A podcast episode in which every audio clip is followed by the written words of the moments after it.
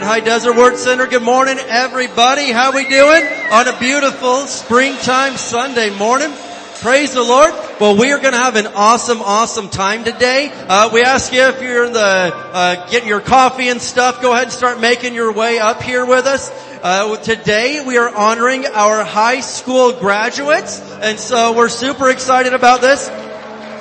The, we have 11 of our seniors graduating this year. 11, and that's the most we've ever had. So we're going to honor them. Not all of them are here today. Some actually have jobs and stuff now. They're working and whatnot. But uh, we're going to pray for and bless the ones that are here. And uh, we are super excited about this. But let's go ahead and stand up together today. We are going to open up as we always do by speaking some words of faith over the United States of America because we are standing in faith and believing that America is coming to Jesus. Can I get an amen on that today? Amen. Alright, let's say this together.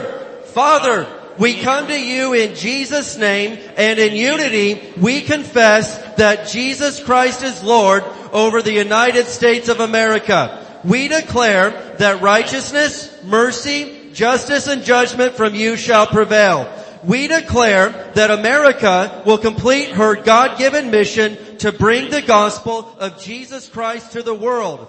We push back the darkness of Satan from this nation and call for the light of Jesus Christ to invade the media and every home, church and school and every town, city, and state of this great nation, the United States of America. In Jesus' name, amen. Let's give the Lord some praise together today.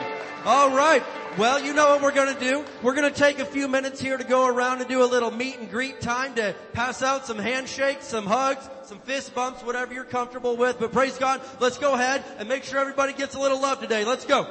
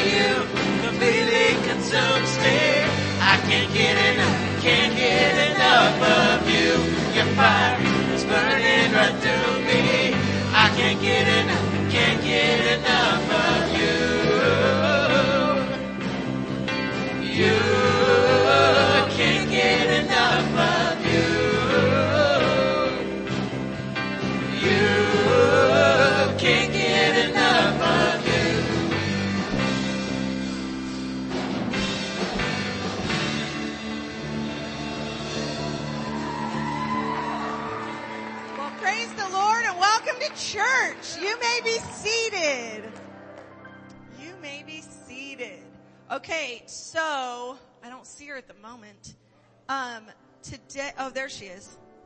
Okay, so today is a twin birthday. So I just, I have to share it because it's a twin birthday. So Leah and James, if you could wave, Leah and James. Wave James. James Browning. Okay, they're twins and today is their birthday. Praise the Lord. In, in the way of other birthdays, long lost twins, they found each other. Um, in the way of other birthdays, I'm gonna say it real quiet, okay? Wednesday is Robert Valdez's birthday. Just so you know.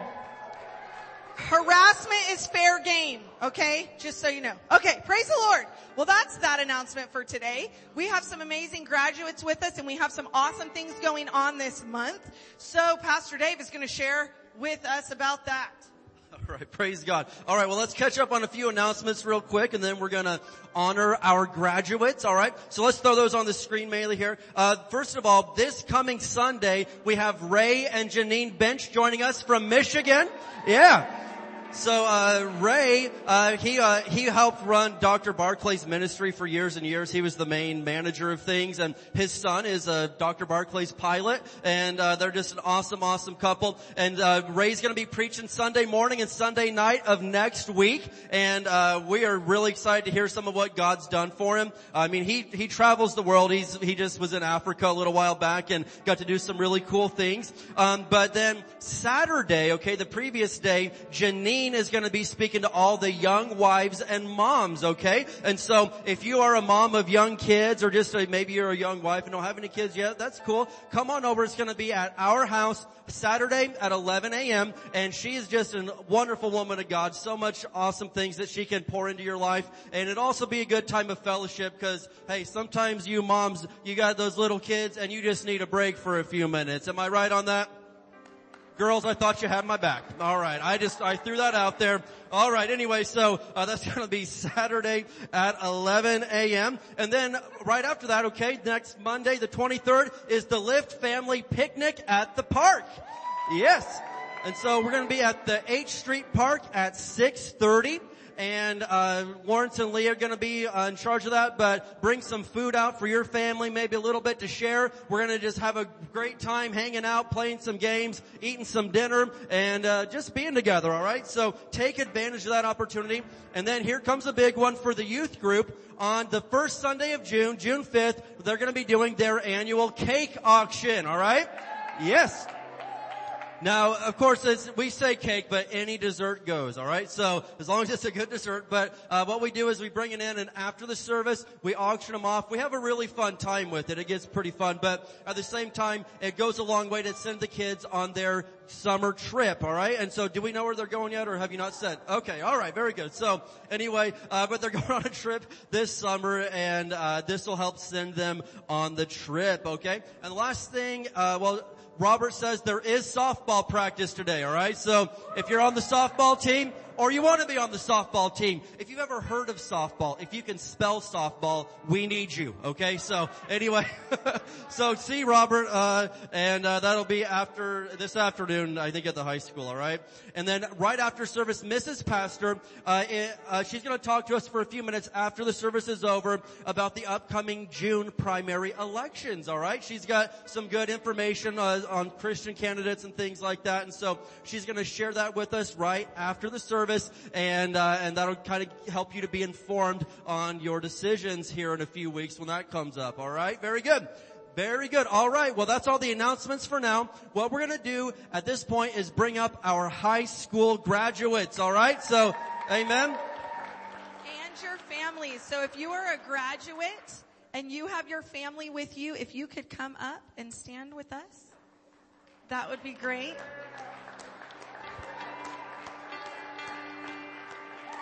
Yes, family, come up with them. Good morning, good morning.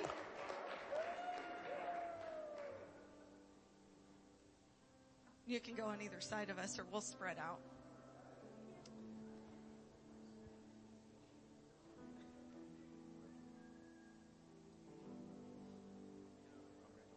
No, stay. Oh, you guys look so wonderful. We love you people. I'm going to read to you a couple verses because a few of you have been dedicated in this church and you are what we would call a product of the house. And as a church family, what's important to us is that we are a spiritual distribution center. And what we've poured into you, we get the joy and the honor of now sending out into the world. So we're very excited about that and we're very proud of you. And I can stand here in front of each of you and tell our church family very proudly that each of you know and serve the Lord. So that is a really, really big deal to each of us. Thank you, Jesus. Amen. So the first verse I want to read you is Psalm 37, 23 and 24. The Lord directs the steps of the godly. He delights in every detail of their lives. Though they stumble, they will never fall, for the Lord holds them by the hand. I need you to know that as you graduate and as you go into life and adulthood, and as you're even living adulthood now, that the Lord is with you every step of the way, and He'll direct your steps so long as you'll listen. Right? Praise the Lord. Okay. And many of you are going off to college and choosing what direction to take your life. And in Proverbs 9 verse 10, it says, fear of the Lord is the foundation of wisdom. Knowledge of the Holy One results in good judgment. So your good decision making will be from the knowledge of Jesus. Make sure you hold tight to that. Also in Proverbs 1, it says nearly the same thing, but I'm going to read it to you also. Fear of the Lord is the foundation of true knowledge. And that's what we've been talking about for quite some time in youth. truth isn't for the individual. Truth is Jesus and his word. Fear of the Lord is the foundation of true knowledge, but fools despise wisdom and discipline. Remember the correction you've received in your life. Remember the direction that you've received from teachers, from family, from church, and hold tight to that. We have a Bible for each of you today, and we're going to pray over each of you. And inside that Bible, we've written to you from our heart. So I want you to read that and to take time to look inside there, okay? Leaving it dusty isn't worth it, okay?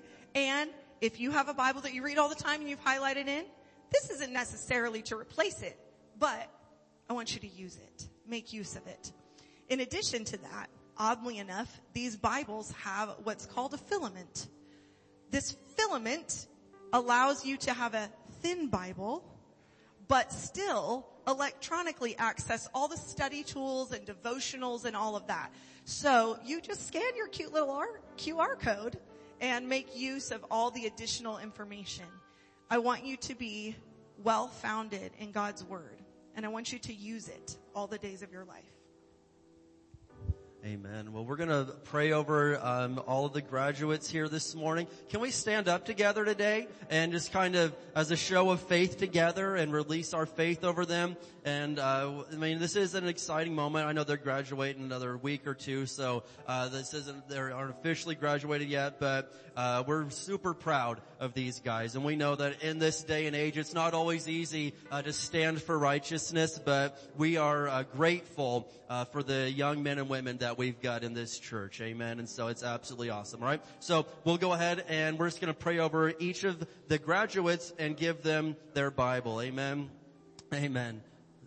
All right. Let's pray over Olivia here this morning. Amen. Father, in Jesus' name, we thank you for Olivia, God, and just the, the godly young woman that she's become, Lord. And we know that we've known her since she was a little bit littler, Lord, and, and she's just been such a blessing to us. Thank you, Father, that she's going to serve you all the days of her life. Lord, you're giving her the direction and the wisdom and the vision that she needs for her future, God. And we thank you that it is a bright future in the name of Jesus, success over her life in the name of Jesus. We thank you for that, Father. And Lord, we lay hands Xavier this morning, God, and we thank you for the godly young man that he is, Lord, and the influence that he has over so many of his peers. God, I pray for your uh, wisdom and your protection over his life, God, and for you to give him the vision for what it is that you've called him to do, Lord. And we know that he's going to serve you all the days of his life. His future is bright and successful and prosperous, and everything that he does, Lord, everything he sets his hand to shall prosper in the name of Jesus. We thank you for that, God. In the name of Jesus, Amen. And Father, we lay hands on David this morning, God, and we thank you, Lord, for uh, just that, that he's made it a priority to be here, Lord, in youth group and, and to hear your word. And God, we know that you have incredible plans for his life, God, things that he can't even begin to imagine right now. And so we say in the name of Jesus that as he steps into his future here, Lord, that you are absolutely lighting up the path in front of him, showing him the way to go. And we know that he'll be successful in everything that he does, Lord, as he follows you you. Thank you for your blessing upon his life in the name of Jesus. Thank you, Father. Father, thank you, Lord, for my man Isaiah. God, we've seen this guy grow up since he was just a little fella. But Lord, this is a wonderful uh, time that we get to be a part of his life. And God, as He's ready to move into the next step of His future, Lord, we thank you that it is bright, Lord, and that your hand is upon His life in the name of Jesus, that He's not turning to the left nor to the right, but He's sticking right down the middle of the road with you. And Lord, He is blessed. He is prosperous. Everything He does, everything He sets His hand to will succeed as He does it in you, Lord. And I thank you, Jesus, uh, for your absolute success and victory and blessing upon His life all the days of His life in the name of Jesus. I thank you for it, Father. Nathan, Lord, I thank you for Nathan, God, and that you have big plans for his life, Lord. You love this guy, and Lord, I know that the best is absolutely yet to come, and we thank you, Jesus, that everything he does in this life, if he's doing it for you, Lord, it's gonna succeed. Give him wisdom, give him knowledge, give him understanding all the days of his life, Lord, and I thank you, Jesus, that you are lighting up the path in front of him, Father. He is blessed blessed, blessed and successful in the name of Jesus we pray. Thank you for it, Father. In Jesus name. And Lord, we thank you for Lily. God, we've got to see this girl grow up since she was a little toddler, Lord. And it's incredible to see her be a young woman of God. And Lord, I pray for your blessing upon her life. Lord, may you absolutely lead her and guide her. Let her listen to your voice. I thank you that she's got wisdom. She's got knowledge. She's got understanding because she fears the Lord and she's going to be a success in everything that she does, Lord. I thank you, Jesus, that you are leading her and blessing everything she sets her hand to in the name of Jesus. We praise you for it, Father, in the name of Jesus. Hallelujah. Thank you for your blessing, Lord. And Father, we lay hands on Sarah this morning and we thank you, Jesus, that your blessing is on her life, Lord. Light up the path in front of her, Lord. Show her which way to go. And we thank you, Jesus, that you have plans for her life, God. You said in Jeremiah 29, I know the plans I have for you. They're plans for good, not for evil, to give you a hope and a future. And I thank you, Jesus, that you are leading her and guiding her and everything that she does, everything she sets her hand to is blessed as she follows you. Thank you, Lord, that the best is yet to come in Jesus' mighty name. Thank you, Father, for the blessing of God. And Lord, we lay hands on Ray Liana. Lord, another one that we've seen since she was just a little toddler, Lord, but she's grown up in your house and in your way. And we thank you, Jesus, that your hand is upon her life. Lord, and we know that you said your word is a lamp unto our feet and a light unto our path. And so as she puts your word first, God, you're lighting up the path in front of her. Everywhere she goes, everything she sets her hand to is blessed in the name of Jesus. We thank you for your wisdom, knowledge, and understanding all over her life and complete and total success and victory everywhere she goes in the name of Jesus. We thank you for it, God. And we just, Lord, we thank you for all these families, Lord, that they're going to get to rejoice in the years ahead as they see these young men and women be successful and help change the world for Jesus. And we pronounce a blessing upon them today in the name of Jesus Christ of Nazareth. Thank you, Lord, that they're healthy, they're prosperous, they are blessed everywhere they go, and they are the light of the world like a city on a hilltop that cannot be hidden. Thank you, Jesus, for your blessing in Jesus name. Can someone say amen today? Hallelujah. Thank you, Jesus. Well, we love you guys and we're proud of you. You can make your way to your, your seats now. I think there's too many of you to do a group picture, so we'll just, you know, we'll figure that out later. If you need a, a selfie with good old Pastor Dave, you know where to find me, alright? There's no takers. I'm, I'm shocked. Okay. Praise the Lord. Well, as they're making their way back to their seats, who knows what time it is now? Yes, sir. It's happy time and you're like, well, what's that all about? Well, the word tells us that God absolutely loves a cheerful giver. And so we decided, hey, we're going to be cheerful givers. Amen. If you need an envelope for your tithes and your offerings this morning, raise your hand and the ushers will get you one. And if you're giving online, you can go to hdwc.org slash giving. We're going to open our Bibles tonight to Leviticus, this morning, to Leviticus chapter 27. Amen. Yeah, we looked at this scripture on uh, Wednesday night over the tithes, and I thought, hey, I like that so much. We're going to do it again. I'll be in the New King James on this Leviticus chapter 27, and we're going to look here at verse 30. Praise the Lord, and uh, and we know that uh, as we tithe, right? Uh, the, the the the scripture all the way from before the Old Testament law, all the way way into the New Testament, all the way as far as the book of Hebrews, it talks to us about giving God the tithe. And what is that? That's ten percent of our income. And in the Old Testament here, we're going to see uh, they didn't so much operate on a on a currency uh, economy back in this day, but they did operate on uh, on the farmers, you know, bringing the crops of their field or uh, their livestock, a tenth of all that. But I want you to see something here, Leviticus 27 and verse 30. It says, "And all the tithe of the land, whether the seed of the land or the fruit of the tree, okay, that was their income. But in, in our day and age, I'd say all the tithe of the land." whether of our, you know, our paycheck from uh, Fort Irwin or whatever it is that we're earning. It says, what is it? It is the Lord's. It is what? Holy to the Lord. And we all are familiar with this word holy because it's probably right on the front of your Bible. And we've heard it and we say things like, man, he's a holy guy or this is a holy place. And we say it, but we don't always know what it means. Well, what does holy mean? It means set apart. It means it's not like everything else. And so when God says the tithe of the land, it is holy, what does that mean? It means that percentage, that little bit of what we have, that's not like the rest of it. That is set apart for a different purpose. And so if I've got a, if I got $10 and I give God one, that one is holy to Him and He will bless the other $9, right? As I, as I use it for whatever I need to use it for, I'll have the blessing of God upon it. And so the tithe, it's not just money we throw in a bucket. No, no, no. It is a holy thing to the Lord. And as we open up our entire lives to Him and say, God, I trust you with everything. I even trust you with my money. Watch what He can do as He pours out the blessing upon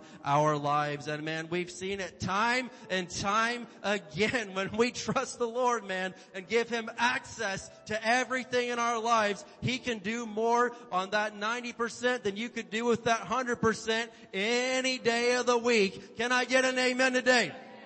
All right. And today is also our missions Sunday, alright? So the third Sunday of every month, uh, we always take up an offering for all of our missionaries and we support missionaries all over the world. This is very near and dear to our heart. And so we know we've got, Indi- uh, we've got brother Julius who comes and visits us over there in India and Nepal. We've got Dana and Liz who were here just a few weeks ago and, uh, and they're all over the world, Vietnam, Sri Lanka, the Philippines. They just go everywhere preaching the gospel, South America, Central America, America, and of course we're helping them get their job done. And even locally, uh, we support some of the local uh, missions here in town. And uh, the one thing that we do as a church is we realize that hey, we're out on the edge of town, right? We're out there on Soap Mine Road. We want to do our part to help you know, feed the poor and, and, and, and help that segment of our society. But, you know, hey, where we're at, it's not real, uh, uh, practical for us to run like a, a food bank and, and where we're at. And so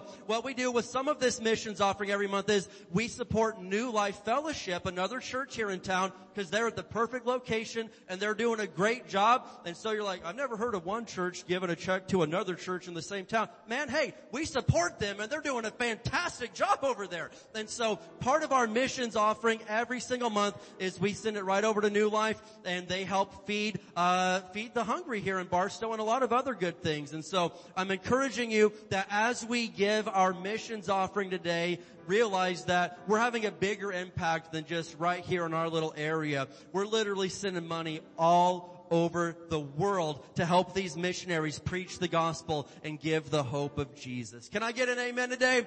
All right, let's stand up together. Praise God. We are going to speak some words of faith over our tithes and our offerings. And we just had one of our own church members come back from Israel, and uh, she's going to get embarrassed. But Cindy Grow right back there. Everyone knows Cindy. If you don't know Cindy, you ought to know Cindy. She's gonna get mad at me, but she's one of the only saints that I've ever met, and so she's incredible. But yeah, there's nobody like Cindy Grow. So, yeah, all right. So praise God. Um, let's go ahead and speak some words of faith over our giving. And uh, as we do that, we're going to get into praise and worship today. Who's ready to praise the Lord? Yeah. We came to give Him praise, and we're going to do that. All right. Let's say these words together. As we bring the Lord's tithe and give offerings today, we believe we receive jobs or better jobs, promotions, raises and bonuses, benefits, sales and commissions, growth in business, settlements, estates and inheritances, interest and income, rebates and returns, checks in the mail, gifts and surprises, finding money, bills paid off, debts paid off, royalties received, blessings and increase. Thank you, Lord, for meeting all of my financial needs so I have more than enough to take good care of my family, to give generously in the kingdom of God, and promote the gospel of the Lord Jesus Christ. Amen. Let's go. Okay, let's worship the Lord together on today. Second Corinthians chapter 3 says, where the Spirit of the Lord is, there is freedom, and the veil has been removed off of our eyes. Amen?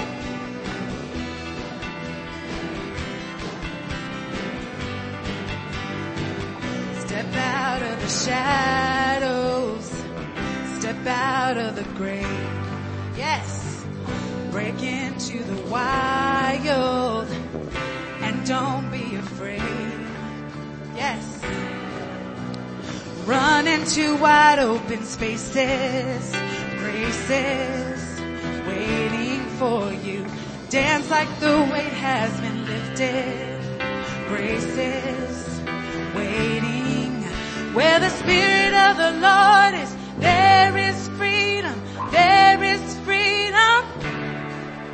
Where the Spirit of the Lord is, there is freedom. There is freedom. Come out.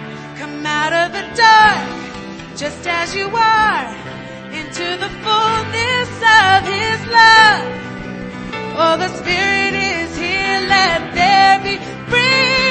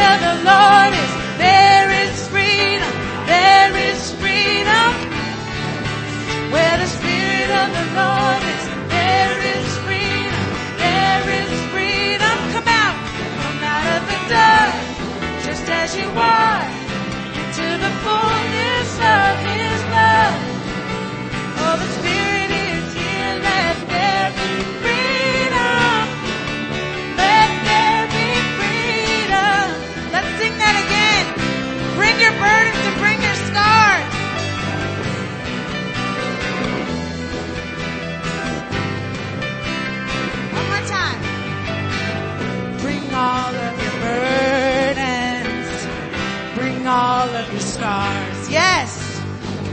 Come back to communion. Come back to the start.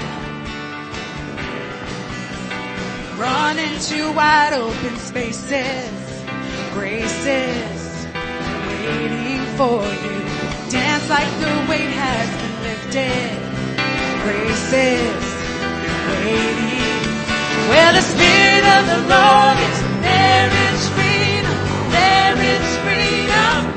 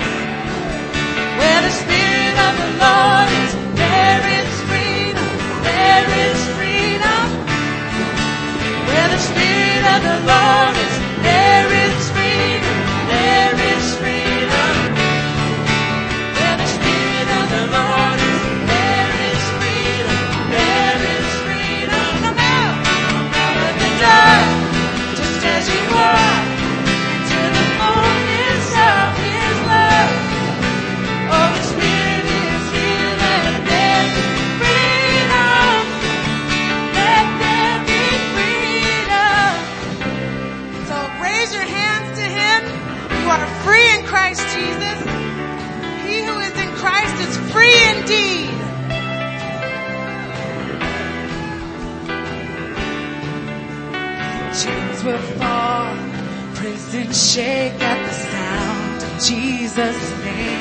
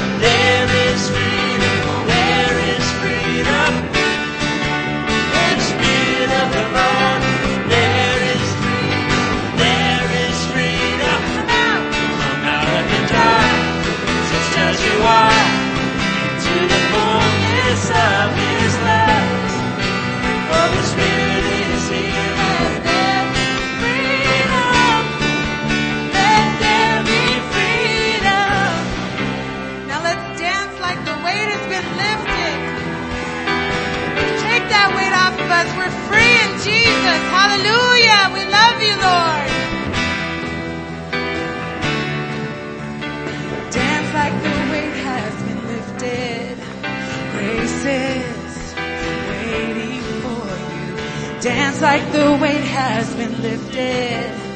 Grace is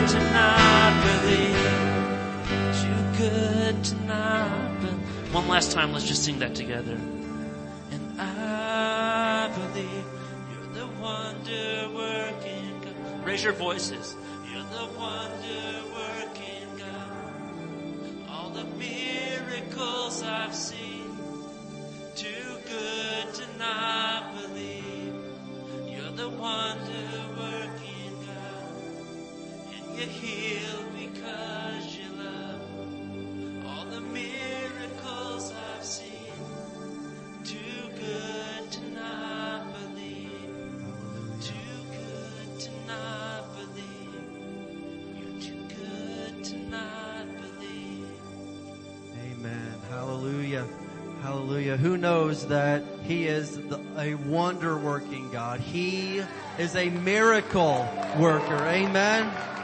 Hallelujah. And it's, it's so awesome. I'm sitting here thinking about as we're singing, man, all the stories and all the things that I've seen in my life that they just can't be explained. There's no other way to say it other than God did it. God made it happen. God brought the healing. God brought the restoration. Jesus, hallelujah. And so, uh, as we sing those words, man, don't you ever lose sight of that, that He is a miracle worker. And if you're in a situation where it seems impossible, hey, our God, that's His specialty, is doing things that are impossible, right? Amen. And so you're in the right place at the right time and we are talking about the right God. Amen. And so I believe that He's going to speak to us today. Hallelujah. Hallelujah. Well, I'm going to go ahead and let you make your way to your seats this morning. Praise the Lord. We're having a great time of worship here together. Amen. And uh, I'm just, I'm enjoying the presence of the Lord this morning. And praise God, there's a few things that I want to get into today, and I want to leave time for the word here, so I want to get right to it. But uh, man, we've been uh, right before Mother's Day. We had been talking for a couple of weeks about uh, the good fight of faith, talking about the good fight. And, uh, and, and so we all, at this point, hopefully you realize that in this life, we are in a fight, man. And it's not just against, uh, people, uh, because so many people are like, yeah, I'm in a fight and, and, and she's right there. Or, you know, he's sitting right over there. That's my fight. No, no, no. The scripture tells us that we wrestle not against flesh and blood, but against principalities and powers, or, or we would say spirits, right? The, and, and, and the devil, he is the enemy. People are not our enemy.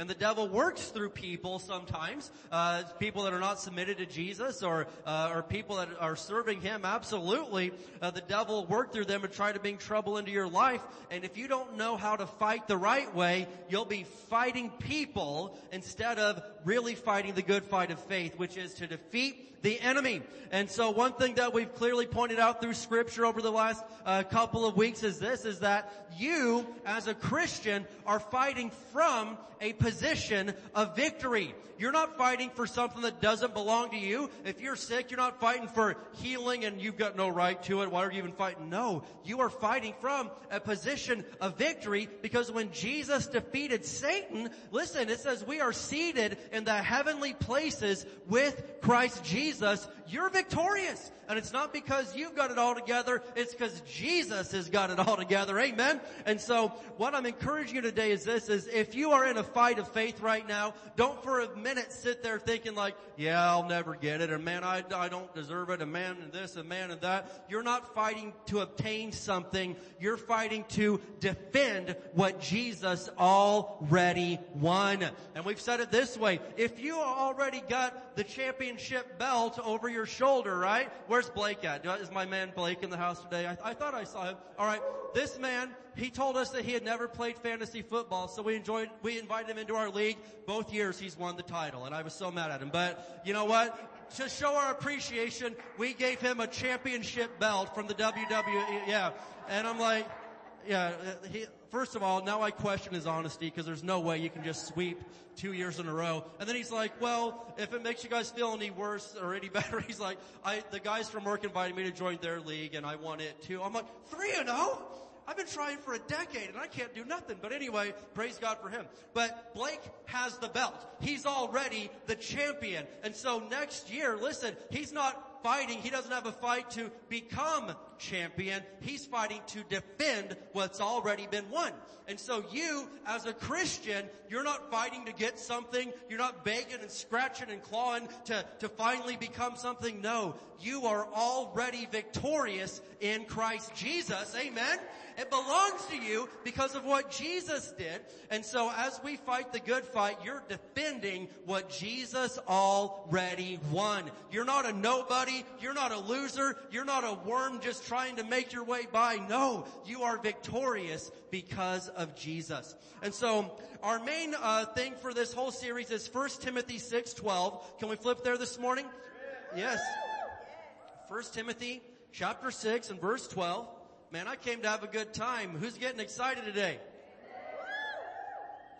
So 1 Timothy chapter 6, and we're going to look at verse 12 in the New King James here, but we're talking about fighting the good fight of faith, and the good fight is the fight that you win. Amen? And so we've said it, but I mean, I don't want to go in a 15 round fight and end up losing. And no, I want to win this thing. And so 1 Timothy chapter 6 and verse 12, we'll read it here in the New King James, but it says, fight the good fight of faith.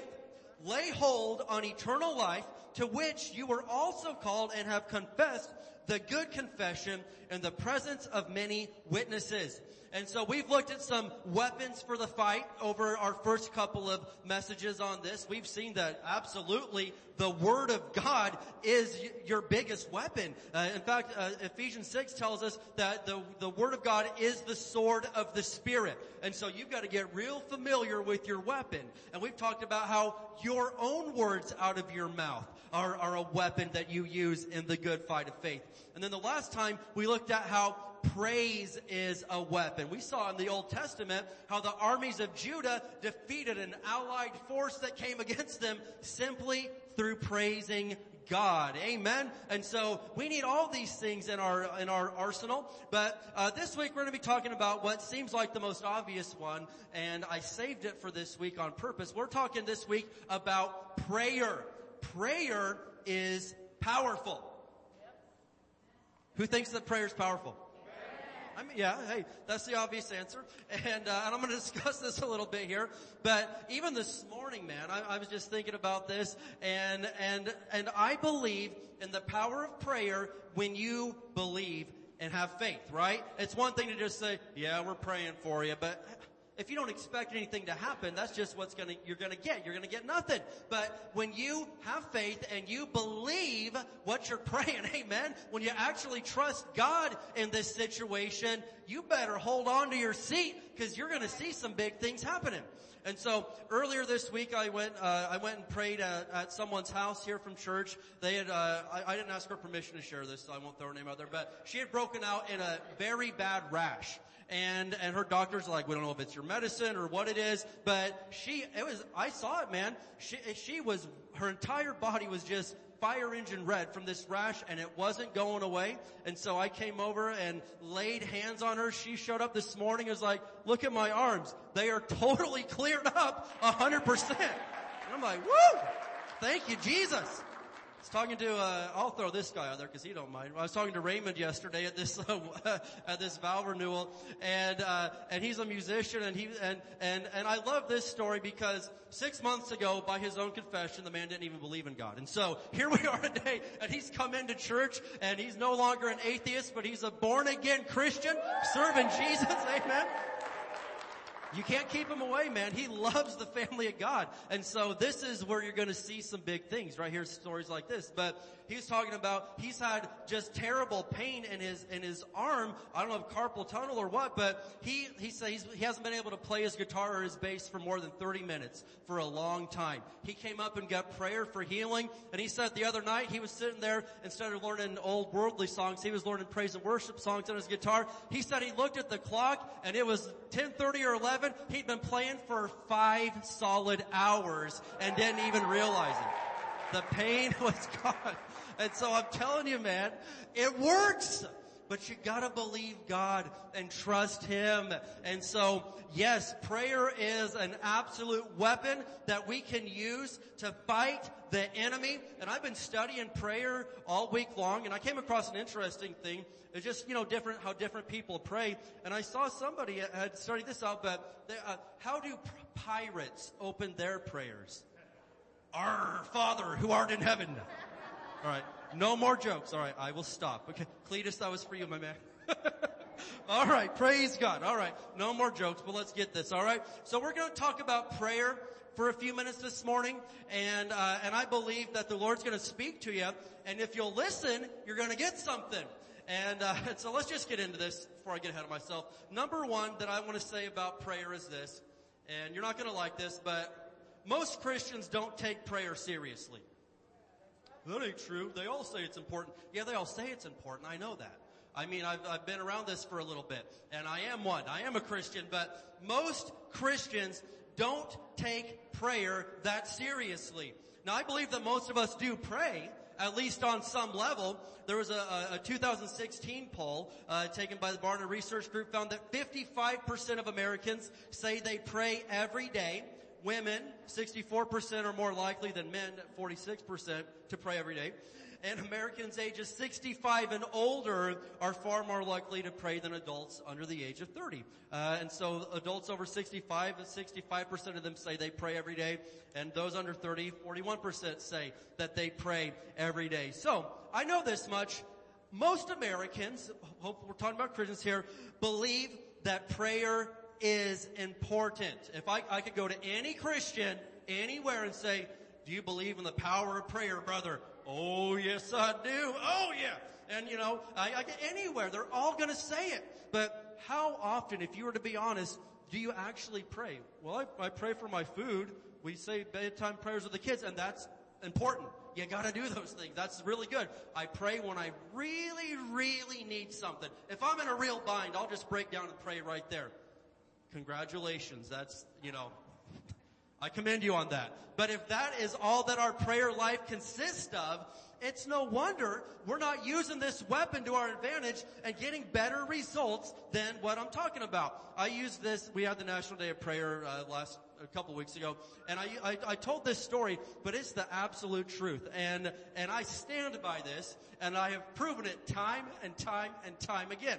And, and what we're saying is most Christians all would say, yes, prayer is awesome. I value it. It's way up at the top, but our actions don't always back it up. And so, I'm going to tell this story. Some of you heard it, but in 2009, uh, there was a, a we had a, a big Christian uh, rock band tour coming through with four of the biggest Christian bands in the nation in, in the world. It was incredible. And so, about three days before they they were going to come through Barstow, I think they had had some sort of Southern California cancellation. Something happened.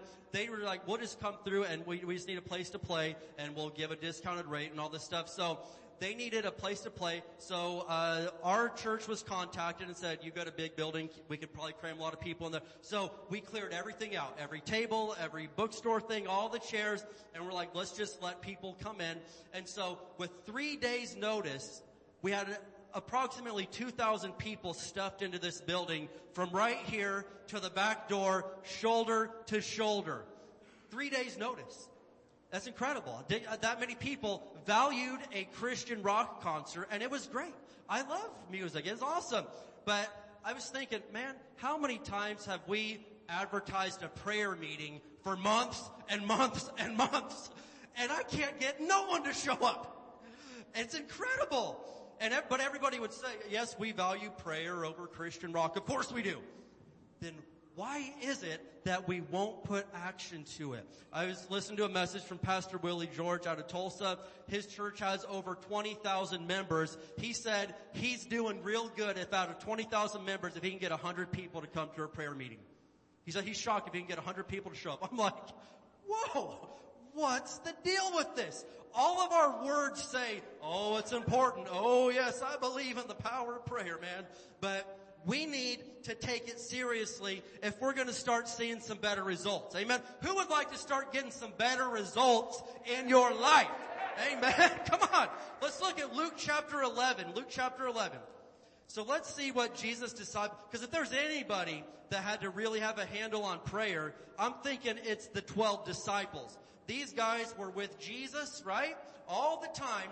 For three and a half years, they were side by side with Jesus. Uh, I mean, they saw miracles. They saw Jesus praying. If anybody valued prayer and made it a top priority, I guarantee you it was the 12 disciples. And so look at this. We're going to look here at Luke chapter 11. And uh, let's see here. We're going to get down here to verse 1. Luke chapter 11 and verse 1. It says, once, we're in the NLT, Jesus was in a certain place praying. As he finished, one of his disciples came to him and said, Lord, teach us to pray, just as John taught his disciples. And I'm like, that's very interesting. What, that they, they came and they asked Jesus to, Lord, can you teach us to pray, just like John taught his disciples? Now notice what they said there. They didn't, they knew how to pray.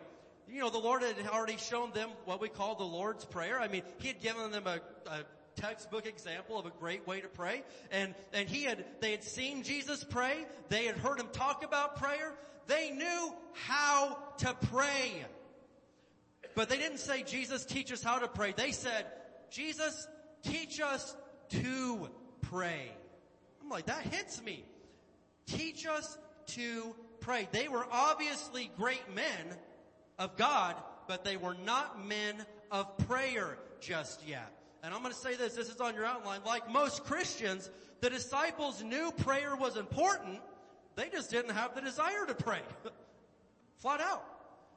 They just didn't, the Lord, can you teach us to pray? John taught his disciples.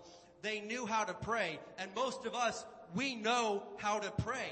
And I know sometimes people overcomplicate it and like, oh no, you worded that wrong and no, you better say this just right. Listen, if you're giving your heart to Jesus, that's the first step, okay? We can work on fine tuning things later, but it's not about praying and saying the perfect words. It's about talking to Jesus from where you're at, right? And so these guys, but they knew how to pray, but they're like, Lord, you need to teach us to pray. They knew it was important and they were good men, but they did not have the desire to pray. And I know that most Christians do not really have this burning desire in their hearts to be people of prayer. And so I ask you right now, hey, I'm not going to judge you. I'm asking you to judge yourself. How would you rate your own personal prayer life? Do you only pray when you want something? do you only pray for your food? That's a good thing to do. Do you maybe, do you pray for more than two, three minutes a day? And again, none of this is to make us feel bad. This is to help us start winning some fights because I want us to be victorious. But if we were to examine our own prayer life, yeah, I go to the Lord when I need something. Okay. What about when your family, your friends, your church, somebody else needs something? You only think about yourself when it comes to prayer? How about sometimes we can just approach God with thankfulness and say, Lord, I'm not even asking for anything today. I just want to tell you I love you. Thank you for what you've already done. There's a time for that too. It's not always about just asking for everything you want, but prayer, it's gotta be a first resort, not a last resort. We tell a silly old story about two old fellas that they found themselves in some trouble and they tried everything they could to get out of the situation. And, and finally one guy looks at the other and says, maybe we ought to pray. And the other guy says, has it come to that? Oh, oh no, we've done everything we know to do. Maybe we ought to give God a shot at it. Maybe we should have given God a shot at it before we tried everything that we know to do. Amen. He's not a last resort. He's our first resort. If we're Christians, I mean, if you're not a Christian, then, uh, you know, do whatever you're gonna do. But for the people of God, we go to Jesus before we go to anything else. And so, I'm telling you, most Christians, even the disciples apparently, did not take prayer that seriously, even though we all would say that we do. And the second thing I'm gonna say is this, number two, is that Jesus, Jesus takes prayer very seriously. Well, why does he go to pray? He's the son of God. He takes, if, if, if Jesus found it necessary for him to need to pray, what about the rest of us? My gosh, we really better be praying. And so let's look here. We're already in Luke. Let's look at chapter 5 and we're going to look at verse 16. But prayer was not just some nicety, not some tradition that Jesus had. No, no. Jesus was a man of prayer. And I'm telling you in here, if you want to be victorious, there's a lot of ingredients to the Christian life that'll make you victorious. Absolutely, the Word of God is way up on the list. You've got to be a person of the Word. And, and then you've got to be a person of faith that's believing Jesus, absolutely. You've got to be a person that praises and worships God, but really, we all need to be people of prayer, and not just when we're in a last ditch effort and we've tried everything else. We need to be people of prayer. Luke chapter 5, and we're going to look here at verse 16. And I find this quite interesting as well. Luke chapter 5 and verse 16. It says this, but Jesus often withdrew to the wilderness for prayer. Like what? He's Jesus. Why, why, why, why would he need to do that? Jesus didn't just occasionally, Jesus didn't just sometimes, Jesus himself often withdrew to the wilderness for prayer. He just had to get away from everybody. Anybody in here sometimes you just need to get away from everybody for a few minutes? I mean, I do that. I, I will drive myself to the mountains. I'll go to Big Bear, to Wrightwood. So I will drive out to the woods, park the car and go and pray where nobody can reach me except Jesus. Amen. And, and you gotta do that. You've gotta often, and, and if Jesus needed it, you need it. But Jesus valued prayer. Look at chapter 6 verse 12. We're talking about Jesus took prayer seriously. So I know that I need to take prayer seriously. And I realize that being a person of prayer, it is a sacrifice. I get that because a whole lot of the time you are simply are not in the mood to just kneel down and pull an all-nighter in prayer. I get that. And I'm not saying that you have to. You gotta start where you're at, but it's a sacrifice to be a person of prayer because most of the time you are just simply not going to be in the mood. You're going to have to press through. I remember when I was 18 and I started working at FedEx in Indianapolis. Every day I, I had about a, I don't know, 35, 40 minute drive to work.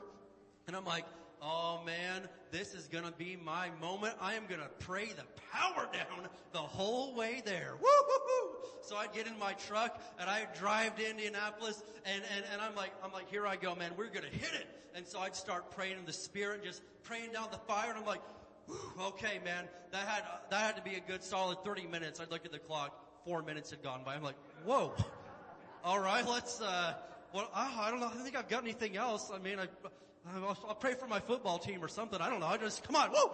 And, and, and I realized that, hey, it takes some breakthrough. It takes some pushing through. It takes a little sacrifice on your part. I don't want to sacrifice. Well, Jesus sacrificed for you. Perhaps you can lay down your mood and your emotions occasionally for Jesus. I'm just throwing it out there. Do with that what you want to do. Alright? Uh, but, uh, Luke 6 verse 12, it says, one day soon afterward, Jesus went up on a mountain to pray. What did he do? He prayed to God all night. Whoa! He pulled an all-nighter. Jesus went up on the mountain to pray and he prayed all night long. This is incredible. Yeah, well he's Jesus. That doesn't count. Jesus, when he came to this earth, he came and became a human being just like us. Jesus required sleep. You realize that, right? He required food and water and the other necessities that a human being requires. It wasn't just because, yeah, he's Jesus, so he didn't probably need any sleep anyway. No, he needed that stuff. But he pushed through and he prayed all night long. And I'm thinking, man, Lord, I could at least break through the five minute barrier some point here. Ten minutes. I mean, come on. I could pray a little bit better than I'm doing. I've got another one I'm just going to quote. It may be on the screen. I don't remember if it's on there, but Mark 135, you could write that down. It says, before daybreak the next morning, Jesus got up and went out on an isolated, to an isolated place to pray. Jesus got up early to pray. Jesus would stay up all night to pray. Jesus would go out to the woods to pray sometimes, out to the wilderness, but Jesus took prayer very, very seriously. And if you read the four gospels, you'll see this over and over again, that this wasn't just something that Jesus did when he felt like it, this was a lifestyle. And I'm telling us today that if we would make prayer our lifestyle, well, that doesn't sound fun. I don't want to have to pray. No, I'm just talking about throughout your day, you talk to God. When you become a lifestyle of prayer, it changes things in our life. And so, why did Jesus pray so much? Again, he's Jesus. Why, why would he need to pray all the time? Well, he understood something that you need to understand. Here on earth, you have to keep an open dialogue with heaven. You've got to keep the communication flowing between you and between heaven all the time. And I'm going to say this to you. This is on your, your outline there. But if you take the time to be disciplined and pray, even when you're not in a desperate situation, you'll find that you can hear clearly from God on a regular basis. If you'll just make it your dialogue with heaven, if you'll take the time to be a person of prayer, even when you're not in a real bind, you'll find that you can hear clearly from God on a regular basis. People come up to me and say, man, I don't ever hear from God. I don't, I don't ever, first of all, I don't know what it is you're expecting. I mean, are you expecting a booming voice to rain down and beat you upside the head? No, no, no. Listen. You hear from heaven when you develop an open window of communication. When you talk to him, you get to know him better. I remember when Pastor Katie and I were dating, I wanted to know everything about her. We talked all the time. And the more you talk to somebody, the better you get to know them. They'll talk to you. You talk to them. It's beautiful. Yeah, but I mean, that's God. I can't. God will talk to you. The Holy Spirit will speak to your heart, but you're going to have to make time for it and you're going to have to actually open up this relationship in your life. And I've, I've told this story so many times, but I'm going to tell it again. But when we were, Pastor Kate and I were dating, this was back in the days of what we would call dial-up internet. Anyone heard of this stuff? I should have downloaded the sound for those youngsters that have never heard the glorious sound of the sound of your computer connecting to the internet through a phone line. It was, the sound was bad enough, the speed was even worse because it took, I mean, it was awful, the speeds. But anyway, so I went to school all day, she went to a different school, and so I'm like, I, I worked at a restaurant, at a chicken restaurant, I'm like, I, I, I mean all day long, I would get up and I would bust my behind to get home so I could call her by the end of the day because she couldn't be on the phone past 10 o'clock at night and her dad enforced it. He would just kick us off the phone just like that. He didn't even care about our romance that was budding. I cannot believe it. I mean, I, it was a, it was a beautiful thing. I, anyway, so, but I would, I would do school all day, go straight to basketball. I would walk down to the chicken restaurant and fry chicken, and then I would clean it up so I could get home by 9.45 and have 15 minutes to talk to the love of my life. Okay? And so I'd get there, yes. And I would get home only to find that my sister was using the dial-up internet. So I couldn't get on the phone. And here's the thing, we had two phone lines. She was talking on the phone on one line and using AOL Instant Messenger on the other to the same person she was talking to. I don't get girls, I swear. No, I'm, I'm sorry ladies, I'm just joking. So, anyway, and so I'd be like, hey, sister, could I use one of the two phone lines to talk to my one true love for 15 minutes? No, you selfish pig! What's wrong with you? And I'm like, you were at school with this, these friends all day long. I've got 15 minutes or her dad's gonna kick me off. Anyway, we went back and forth, back and forth. But here's the deal. I won. I won, okay? And uh, through ways that I won't mention, but I, I beat my sister.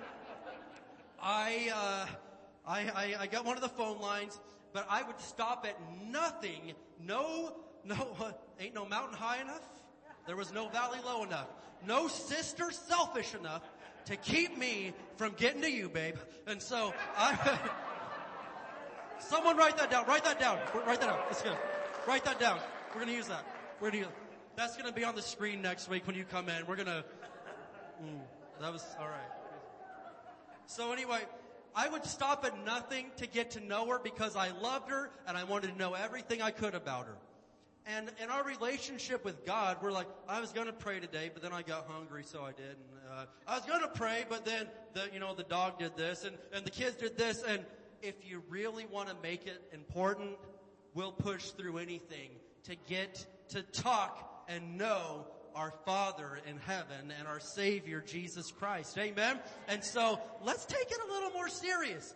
I realize that not all of us are going to sit there and pray 12 hours a day and, and I, I get that. But let's, if you want better results, we're gonna have to do a little bit better than what we've been doing, right? You, you, we can't just expect that magically, no. We've gotta start taking it and making it a little bit of a priority. I want you to look at John chapter 17. This is called the prayer of Jesus. And to me, it's one of the most beautiful chapters in scripture. Because what we have in John 17 is Jesus praying. We literally have his prayer is recorded and, and written down right here. We can see Jesus talking to the Father in heaven. And and I, I, love this chapter so much. I, I remember the first time I read it, or at least that I remember reading it, I was in our, our first apartment there in, in Mooresville, Indiana, and I was just reading the Bible one day, and, and I come across this, and it just hit me like, oh my gosh, this is Jesus. He's getting ready to, he's getting ready to die. He knows it. He's just you know, days away from being murdered. And he sits down here and kneels and he prays to his father and he's not praying, God, take the pain away. God, make it bearable. God, rescue it. No, he's like, God, I'm getting ready to go. I want you to take care of these guys. And he doesn't only pray for his followers there. I'm going to show you that he ended up praying for all those that would eventually come. He prayed for you. Jesus was praying for you 2,000 years ago. It's incredible. Uh, so for the sake of time, I can't read the whole chapter, but I've just cherry picked a couple of verses here. John chapter 17 verses 11 through 12.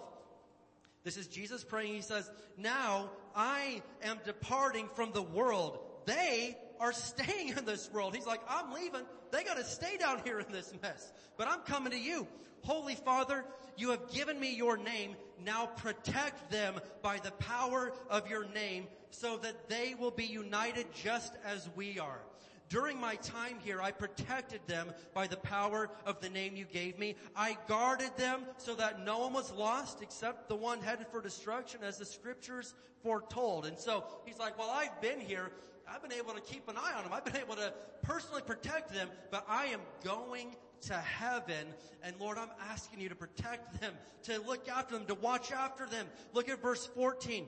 He says, I have given them your word. What has Jesus given us? Come on, what, what else do you need? Well, I wish you would have left money. I wish you would have left, no, you would have squandered that and screwed that up. No, He left you something better than money. He left you something better than any of that. He's like, I am leaving them and giving them your word and the world hates them because they do not belong to the world just as I don't belong to the world. I'm not asking you to take them out of the world, but to keep them safe from the evil one. This is Jesus praying for you. They do not belong to this world any more than I do. Make them holy by your truth. Teach them your word, which is truth. I mean, I just wish that I knew the truth somehow. The truth is right here. It's the word of God. And Jesus prayed that you would read it. Jesus prayed that you would receive it and accept it. Verse, uh, verse 20, verse 20. He says, I'm praying, this is, he's, this is for you right now, 2022.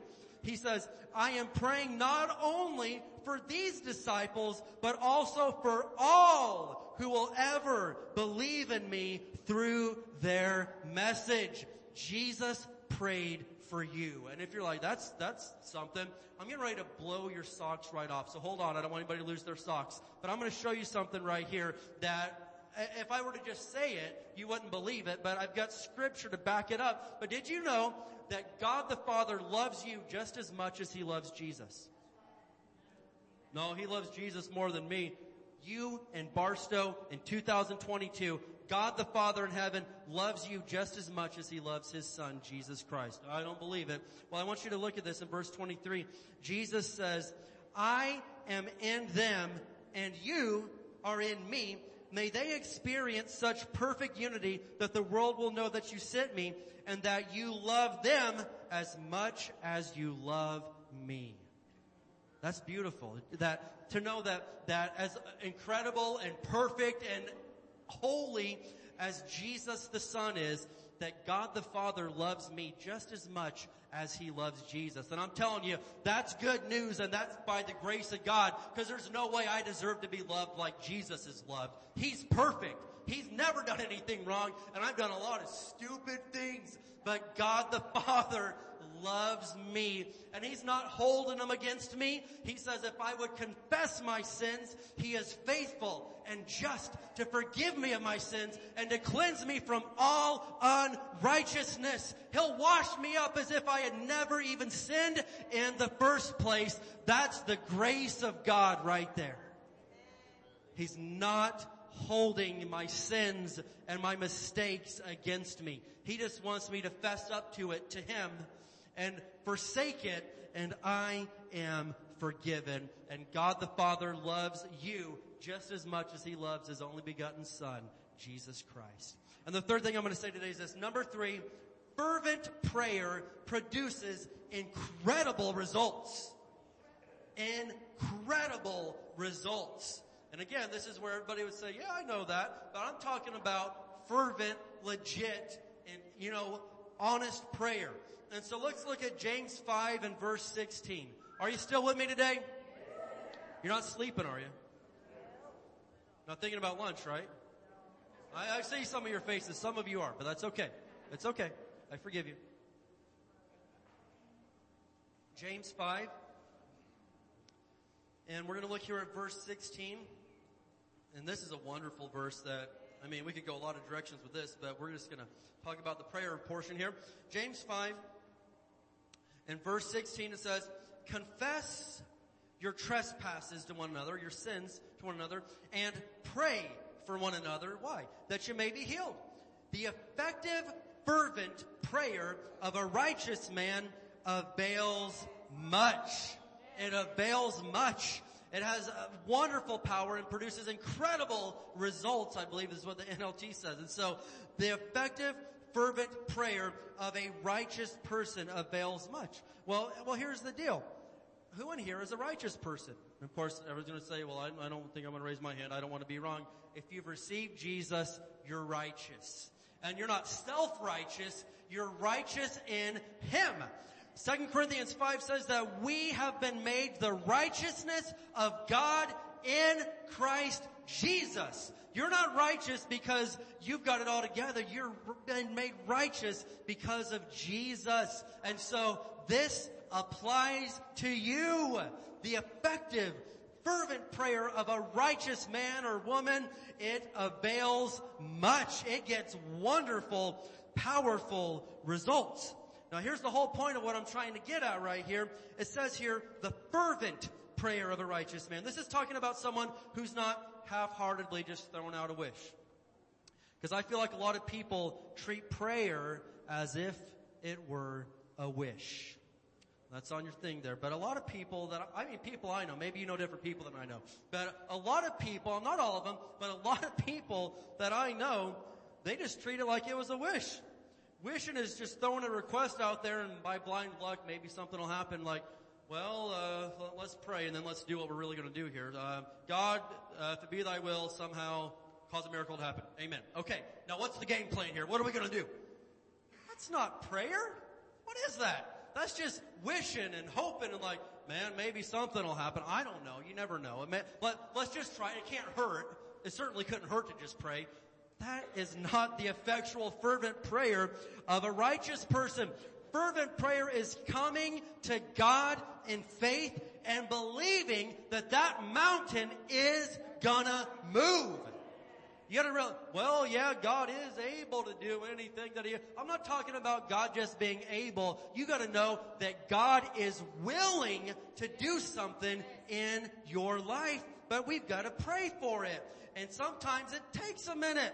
But I, the biggest thing that I've seen at, this point in my entire lifetime has just happened in the last two weeks. The biggest thing that I, the biggest prayer battle that I've ever seen has finally we're seeing breakthrough and it's got to be prayed through to full completion. But we've been, Christians, I haven't been alive this long, but Christians everywhere for 50 years have been praying for an overturning of this wicked thing that we call abortion.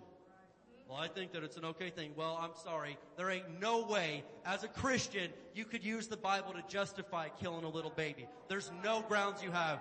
And uh, there's, you know, I don't, you know, do politics and all that, but uh, there's some things that I'm, you know, whatever, do what you do. I'll die on that hill. You don't kill babies, no matter what. That's wrong. That's screwed up. That's messed up. It's wicked and it's evil. And all throughout the Old Testament, we see, and people bring the Bible to me and say, man, why did God tell the Israelites to destroy the Amalekites? Why did God tell them to annihilate the Canaanites and all these Old Testament groups? And like, dude, they were stinking wicked people.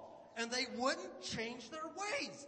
The Canaanites, you go all the way back to uh, to the Old Testament, you'll, these people were so wicked that they they killed babies. They sacrificed them to their gods, and and if you questioned them doing it, they would just kill you and riot you and plow you down. And they were so wicked, but nothing was more important to them than their right to kill babies and sacrifice them to their gods. And so, listen, this is big news right now that there's a lot of things wrong in the world and in our country, but I know people that have died and gone to heaven, but they were praying for this breakthrough to happen. And it is happening right now. And it needs to be prayed through to completion before, before this is all over with. But make no mistake about it. This is a good thing and there is just no other way to look at this than that. If you're a Christian. Now if you're not a Christian, then praise God, you know, whatever you think, then that's between you and, you know, whatever it is that you believe in. But at the same time, if you're a Christian, there's no way in the world you could ever in a million years justify what's gone on to kill 60 million little people. And so this is good news. And I'm saying, what am I saying with all this? The effectual, fervent prayer of righteous people avails much.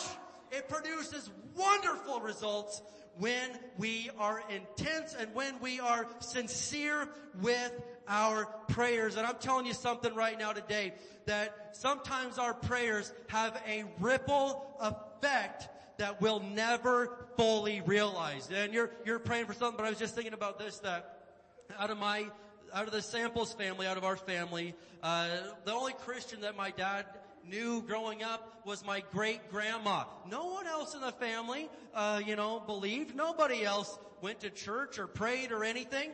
And she was a woman of prayer and she prayed for my dad. She prayed for these grandkids and it seemed like it wasn't working and it seemed like nothing was happening, but she prayed and, and she stood and she spoke over him, just a little old Baptist grandma in Indianapolis, Indiana, way back in the day, but she was effectual and fervent in her prayer and eventually it didn't happen right away. It did not happen right away, but guess what? Eventually he ended up giving his life to Jesus.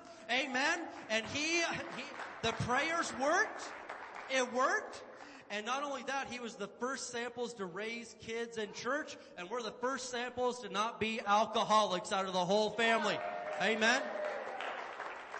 Long, long line of alcoholism. And, and you're like, man, yeah, it just runs in the family. Well, it ran in our family till it ran into this guy right here. Amen. And by the power of Jesus, he broke the vicious chains that had chained the family for so long. But what I'm getting at is this. I'm talking about a ripple effect because he served Jesus. He raised us and we served Jesus. And because of that, we have some sort of influence on you guys apparently and on others. And you guys influence other people. And this old grandma back in Indianapolis in the 1960s, because of her prayers, it's impossible to tell how many hundreds and thousands of people that her prayers affected. Amen? I mean, that's just incredible to me to think about that. He came to Jesus, so we came to Jesus, you guys came to Jesus, and you're leading people to Jesus. It's an incredible thing to think about, but prayer is a powerful, powerful thing that we can never, ever, ever lose sight of. And I know everybody says, yeah, I get it, I get it, but I want us to take it seriously. And so, I'm gonna ask us to go ahead and stand up together today. I'm gonna, I'm gonna bring us in for a landing here, but as we're standing up, I wanted to share one more story. One more story, amen. Have we had a good time today?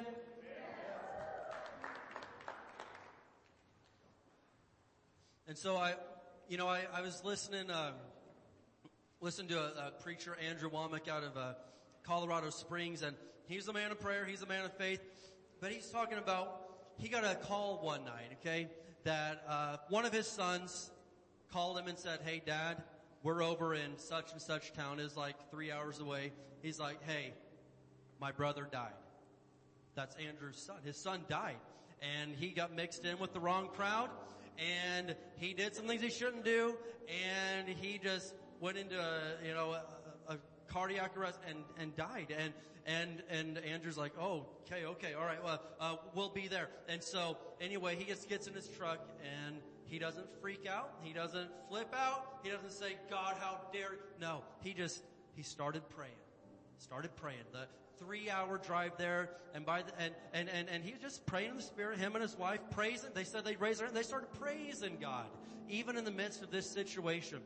And they're on their way there, like a three hour drive, and they show up at the hospital, and the other son runs out and says, He's alive! He just got up and he's alive! And, and listen, this was an incredible thing because this wasn't just, uh, they thought he was dead. They had put him already in the morgue and they had a toe tag on him and covered him up and said that he had been confirmed dead like four or five hours ago by the time Andrew got there. But somehow on the drive there, those prayers, come on, they hit heaven and something happened and he sat up in the freezer and like, hey, let me out of here. And he was raised from the dead and it's an incredible thing. Amen. And so, so I'm just telling us today, alright, that there is power in our prayer. But this wasn't just, uh, this wasn't the first time he prayed that month. This wasn't the first time he prayed that year. This was somebody that had an open window of communication to heaven, somebody that has a lifestyle of prayer. If the only time God ever hears from you is when you're just in an impossible, He needs to hear from us on a daily basis. And so as we get ready to close out in worship, none of the things that I said today were to make you feel bad or make you feel you know, like you're not doing a good enough job. I'm just trying to help people here because I want to see Christians start living victorious. I want to see Christians start winning these fights. And if we'll take His Word serious and if we'll take prayer serious, we're going to start seeing some things change in your lives and in my life and in our lives if we'll be real with it. Can we get an amen today? All right. Well, let's have our prayer team come on up. Let's have our prayer team come on up. If you're here today and uh, you need prayer for anything. I mean, we just talked about it, so surely you believe in prayer by now. I mean, I don't know what else to do for you if you don't, but if you uh, believe in prayer and you need agreement for anything at all today, we want to agree with you uh, in your situation for the Lord to intervene. And if you're like, well, I don't need any prayer, that's fine. Hey, just sit there and worship God. Amen. But let's respect those that do. Let's go ahead and lead us in some worship. Wonder working God. The wonder working God. All the miracles I've seen, you're too good to not believe. You're the wonder working God. And you heal because you love. All the miracles I've seen, too good to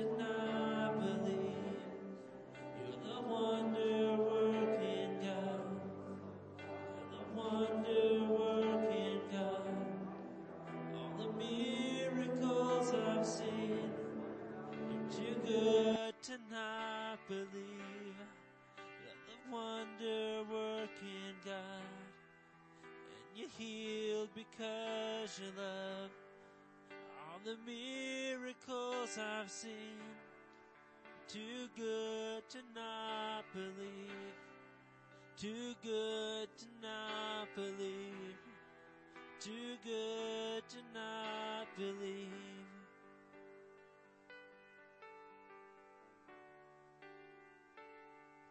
I can't resurrect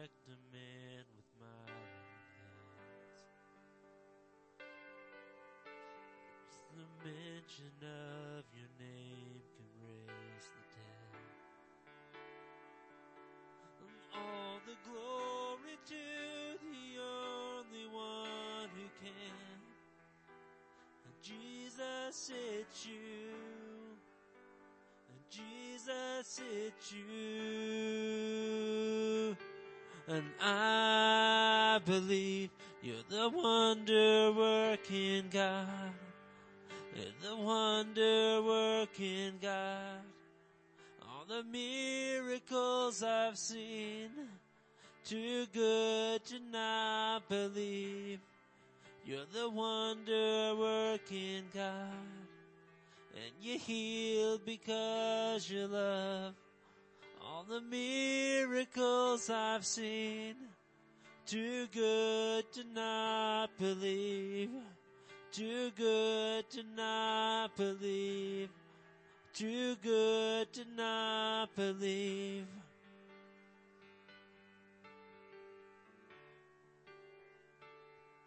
Oh, we've seen cancer disappear. Oh, we've seen broken bodies healed. Uh, don't you tell me he can't do it. Don't you tell me he can't do it. We've seen real life resurrection. We've seen mental health restored. Don't you tell me he can't do it. Don't you tell me he can't do it. We seen families reunited. We seen prodigals return. Don't you tell me he can't do it. Don't you tell me he can't do it. We seen troubled souls delivered. We seen addicts finally freed. Don't you tell me he can't do it. Don't you tell me he can't do it. We'll see cities in revival and salvation flood the streets. Don't you tell me he can't do it. Don't you tell me he can't do it. We'll see glory fill the nations like the world has never seen. And don't you tell me he can't do it, cause I know that he can. I believe you're the wonder working God. The wonder working God. All the miracles I've seen, too good to not believe. You're the wonder working God. And you healed because you love. All the miracles I've seen. Too good to not believe. You're the wonder working God. The wonder working God. All the miracles I've seen. Too good to not believe. You're the wonder working God. And you healed because you love.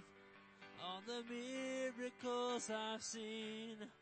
Too good to not believe. Too good to not believe. Too good to not believe.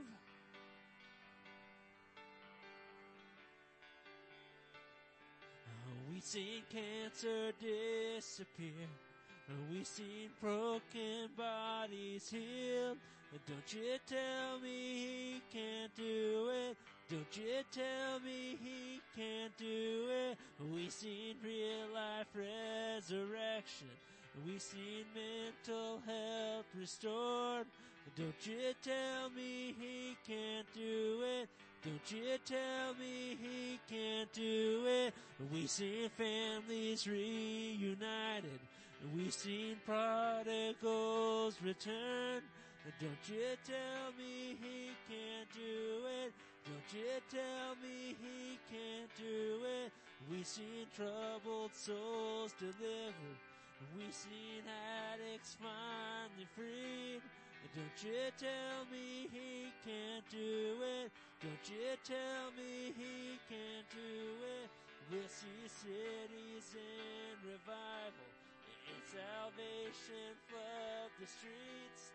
Don't you tell me he can't do it. Don't you tell me he can't do it. We'll see glory fill the nations like the world has never seen. Don't you tell me he can't do it. Cause I know that he can.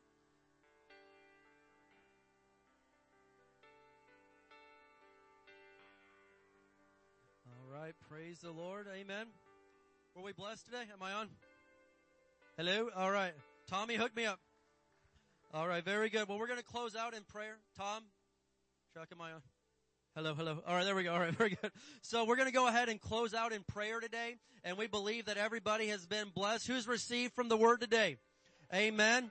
We on a Thank you for helping us honor our high school graduates. Uh, we're so proud of all that they're doing. And I know that these are going to be people of prayer right here in the name of Jesus. Well, we're going to close things out and then um, uh, stick around for a minute because Mrs. Pastor is just going to give you uh, some good Christian information on the upcoming uh, primary elections in June. All right, it's just some good information uh, to help us out because we've always got people asking us. Okay, like, hey, you know, what about this? What about this measure? And all we can do is give you what the Bible says, and you know, give you what uh, some of our. You know, she does a lot of research. Christian research has shown her. Okay, and so praise the Lord for that. All right, uh, do you have some?